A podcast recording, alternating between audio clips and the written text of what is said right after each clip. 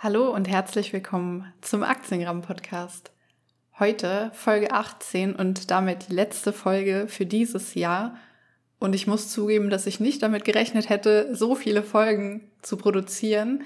Ich habe nochmal nachgesehen. Die erste Episode ist am 14. Juli 2021 erschienen. Das heißt, insgesamt wurden es 18 Folgen in ungefähr einem halben Jahr. Das finde ich schon recht ordentlich dafür, dass ich am Anfang gedacht habe, ich probiere das mal aus und guck mal, ob das mir Spaß macht. Und ich stelle fest, es macht mir Spaß. Und aktuell zumindest ist, glaube ich, so das Podcast-Format das, was mir irgendwie am meisten Spaß macht. Ich weiß nicht so ganz, woran das liegt. Und ich bin auch selbst überrascht, weil ich das überhaupt nicht erwartet hätte. Heute soll es also einen kleinen Rückblick und auch Ausblick auf das neue Jahr geben. Ich bin ein bisschen erkältet. Ich hoffe, man hört das nicht zu doll. Ich habe ganz schön Halsschmerzen. War ja klar, jetzt wo man endlich mal Urlaub hat und frei hat, wird man erstmal krank, der Klassiker.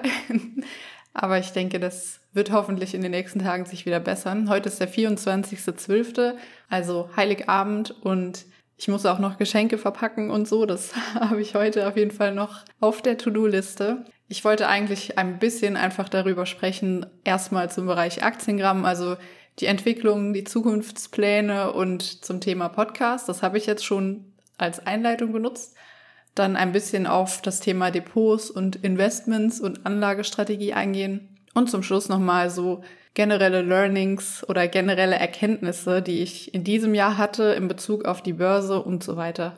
Und ich möchte auch mit den Erkenntnissen anfangen, denn ich habe für mich festgestellt in diesem Jahr, dass vor allem extrem wichtig und extrem sinnvoll und wertvoll für mich war, dass ich mir tatsächlich handschriftliche Notizen mache. Ich hatte euch da ja im Podcast auch schon von erzählt, dass ich überlegt hatte, ein Notizbuch anzuschaffen und das dann auch gemacht habe. Und seit ich das mache oder wenn ich da spezielle Themen habe, die ich dann vorbereite, zum Beispiel zuletzt für das YouTube-Video mit dem SDK zusammen bezüglich des Daimler-Spin-Offs, dann ist es ganz klar so, dass ich mir die Inhalte einfach viel, viel besser merken kann. Also ich habe immer so das Problem, dass ich nervös bin, weil ich mir zu viel merken will und dann Angst habe, dass ich was vergesse und dann komplett, ja, nicht einen Blackout bekomme, aber dann ganz oft so ein bisschen viel zu nervös bin für das, was ich vorbereitet habe. Und gefühlt kann ich das mit diesem handschriftlichen Notieren ein bisschen verbessern, weil ich mir das dann einfach automatisch auch besser merken kann. Also so generelle Erkenntnis, Planung, Strukturierung von Themen und Dingen, die mir eher schwerfallen, das hilft mir auf jeden Fall. Und was ich auch noch für mich festgestellt habe, ist so das Thema Mentoren. Also ich hatte auch dazu schon mal eine eigene Folge produziert. Und ich schaue mir relativ viele Videos bei YouTube an von Dr. Markus Elsässer. Ich glaube, sein Buch hatte ich auch mal erwähnt, das habe ich auch gelesen. Und das ist so, ja, durch diese, ich sag mal, enorme Lebenserfahrung in Bezug auf Aktien und Börse, bringt mir das irgendwie mega viel, mir das anzuhören, weil das so ganz neue Gedankengänge auslöst und auch einfach einen super motiviert. Also bei mir auf jeden Fall motiviert mich das sehr dazu, Sachen zu hinterfragen, die ich bisher gedacht habe. Also so das Thema, warum denkt man, wie man denkt oder was man denkt, und das ein bisschen zu hinterfragen, das hat mir irgendwie, ja, oder das ist mir irgendwie so als Jahresresümee im Kopf geblieben. Das Thema Anlagestrategie oder Geld 2022 wird wahrscheinlich bei mir so ungefähr so laufen wie dieses Jahr auch. Also ich werde ganz normal meine Aktiensparpläne, ETF-Sparpläne monatlich ausführen. Was ich mir vorgenommen habe, ist auf jeden Fall, dass ich nochmal deutlich ausführlicher vorgehen möchte, wenn es um die Analyse von neuen Unternehmen geht, also von Unternehmen, die ich potenziell kaufen möchte, mir da noch mehr die Geschäftsmodelle anzuschauen und, was ich bisher auch nicht gemacht habe, aber gerne möchte, einfach auch dafür noch einen extra Bereich im Notizbuch zu schaffen, wo ich einfach Investmentideen schriftlich festhalte und vielleicht auch schon passende Unternehmen dazu.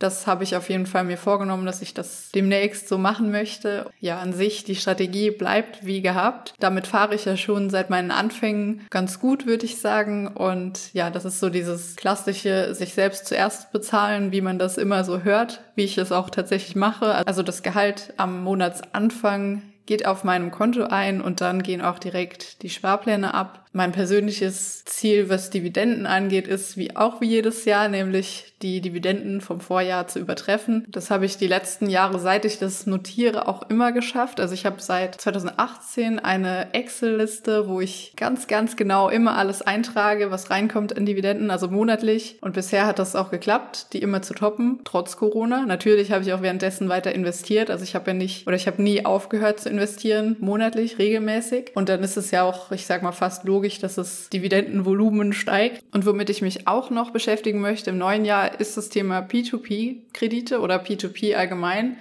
Also bekannte Plattformen, die mir da in den Sinn kommen, sind Mintos und Bondora oder Bondora, Go and Grow. Das ist auch so ein bisschen, ja, gefühlt bin ich da auch so influenced von vielen anderen, weil man das einfach ständig überall sieht und liest und ich mir das auch nochmal richtig anschauen möchte. Ich habe zwar bereits ein Konto bei Mintos, habe das auch schon mal genutzt, in Anführungszeichen. Also ich hatte mal über dieses Auto-Invest da was investiert, aber das war jetzt, ich glaube, das waren 50 € oder 100 €, jetzt nicht super viel und auch nicht so, dass ich mich da super intensiv mit befasst hätte, was man niemals machen sollte. Unbedingt immer vorher informieren, kein Beispiel daran nehmen. Genau, und was ich mir anschauen möchte, ist das Thema NFTs. Das interessiert mich auch brennend. Ich habe da noch so gar keine Meinung oder noch gar kein richtiges Bild zu, außer dass man das wohl, oder was ich weiß, ist, dass man das am besten wohl bei der Plattform OpenSea macht. Und ja, da habe ich richtig Lust drauf, mich damit zu befassen, wie man das überhaupt erstellt, was dahinter steht und welche Möglichkeiten man da so hat. Irgendwie passt es auch zu Weihnachten, das Thema Spenden einmal kurz anzusprechen. Ich weiß nicht, ob ihr das mitbekommen habt. Ich habe mit noch 3 weiteren, ich sag mal, Kollegen von Instagram, einmal mit Helmut Waikiki und Sven Investingenieur und Dennis Dividenden-Cowboy, eine Spendenaktion für die Deutsche Kinderkrebsstiftung gestartet. Und Stand heute, ich schau mal eben, haben wir schon unglaubliche 15.500 € damit eingesammelt. Wir haben die Aktion Spende die Dividende genannt. Also wenn man das bei Google eintippt, kommt man auch sofort auf die Seite oder ich glaube auch direkt zu aktiengramm.de, wo ich das nochmal beschrieben habe mit Verlinkung zur Spendenseite. Also die ist direkt auf der offiziellen Webseite von der Kinderkrebsstiftung. Ich weiß, der Spruch klingt abgedroschen, aber was ich dazu nur sagen kann, ist dieses tue Gutes und rede darüber. Ich habe auch da immer so ein bisschen das Gefühl, dass gerade wenn man erzählt, dass man Geld spendet, dass viele das dann auch wieder negativ verstehen oder oft dann auch man irgendwie belächelt wird für sowas. Ich weiß nicht, ob das nur mein Eindruck ist. Jedenfalls habe ich da mich auch nochmal beteiligt. Also ich habe auch selbst nochmal da was gespendet und ich habe noch was gespendet für einfach Tierschutz. Das ist auch eine Organisation. Also im Prinzip mache ich das jedes Jahr und suche mir teilweise dann auch mal eine neue Organisation raus. Im vergangenen Jahr oder in den vergangenen Jahren habe ich immer für den Mukoviszidose e.V. gespendet und ich glaube, das hatte ich auch mal im Podcast erzählt. Da habe ich auch jemanden über Instagram kennengelernt, der ein Kinderbuch geschrieben hat oder verfasst hat, wo ich dann am Ende die Grafiken für erstellt habe, also für das Buch sozusagen zum Ausmalen. Das geht um Eichhörnchen und das hat mir ganz viel Spaß gemacht, da mitzumachen und das ist sowas, ja, da hat man oder da habe ich das Gefühl, dass ich irgendwie auch was Sinnvolles machen kann oder irgendwie mit meiner Zeit, die ich da investiere, beitragen kann dazu und das gibt einem einfach ein gutes Gefühl oder das ist einfach eine schöne Sache und ich glaube, es gibt auch irgendwelche Statistiken darüber, dass Leute, die regelmäßig spenden, glücklichere Menschen sind.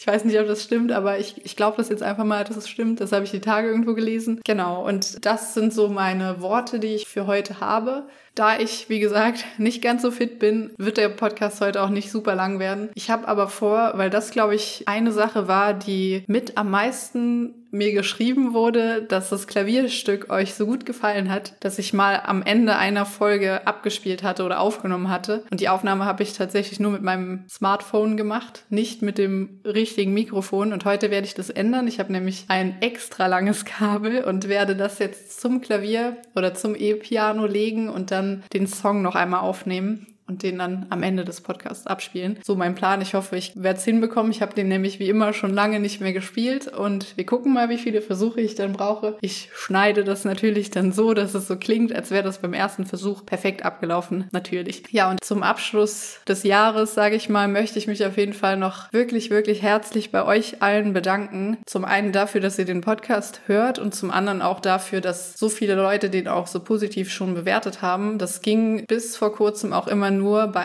iTunes, soweit mir bekannt ist, also bei Apple. Seit neuestem ist jetzt auch bei Spotify die Funktion live gegangen, dass man auch da Podcasts bewerten kann. Und auch da habe ich schon ein paar tolle Texte bekommen, verbunden mit einer entsprechenden Bewertung. Ich glaube, man kann in Spotify direkt nur Sterne vergeben, also von 1 bis 5, soweit ich weiß. Und mir haben aber dann tatsächlich noch ein paar Leute wirklich persönliche Texte via Instagram-Message geschrieben. Und auch einmal habe ich eine ganz, ganz tolle E-Mail bekommen. Also wirklich ein richtig langer Text. Das war auch einfach nur der Wahnsinn, also unvorstellbar. Und ja, sowas freut mich natürlich ungemein, wenn ich das Feedback bekomme. Das weiß ich auf jeden Fall sehr, sehr zu schätzen. Und ja, möchte mich einfach nur bedanken bei euch. Und ja, und mit diesen Worten der Abschluss für heute. Ich wünsche euch ein wunderbares Weihnachtsfest. Ich hoffe, ihr kommt ein wenig zur Ruhe, könnt euch entspannen, habt eine tolle Zeit mit Familie, Freunden und dann starten wir zusammen in 2022 und ich bin echt schon sehr, sehr gespannt auf das neue Jahr. Also für mich war das Jahr 2021 tatsächlich auch geprägt von sehr wenig Freizeit, sehr viel Arbeit, aber auch eben erfüllende Arbeit. Also gerade was mit Aktiengramm alles passiert ist, unvorstellbar, hat mir unfassbar viel Spaß gemacht und ich hoffe, dass 2022 in eine ähnliche Richtung geht und ich freue mich schon auf die neuen Projekte und was alles noch ansteht. Und damit wünsche ich euch einen wunderschönen 24. Dezember und folgende Weihnachtsfeiertage und wir hören uns im nächsten Jahr. Und jetzt noch viel Spaß mit der Musik.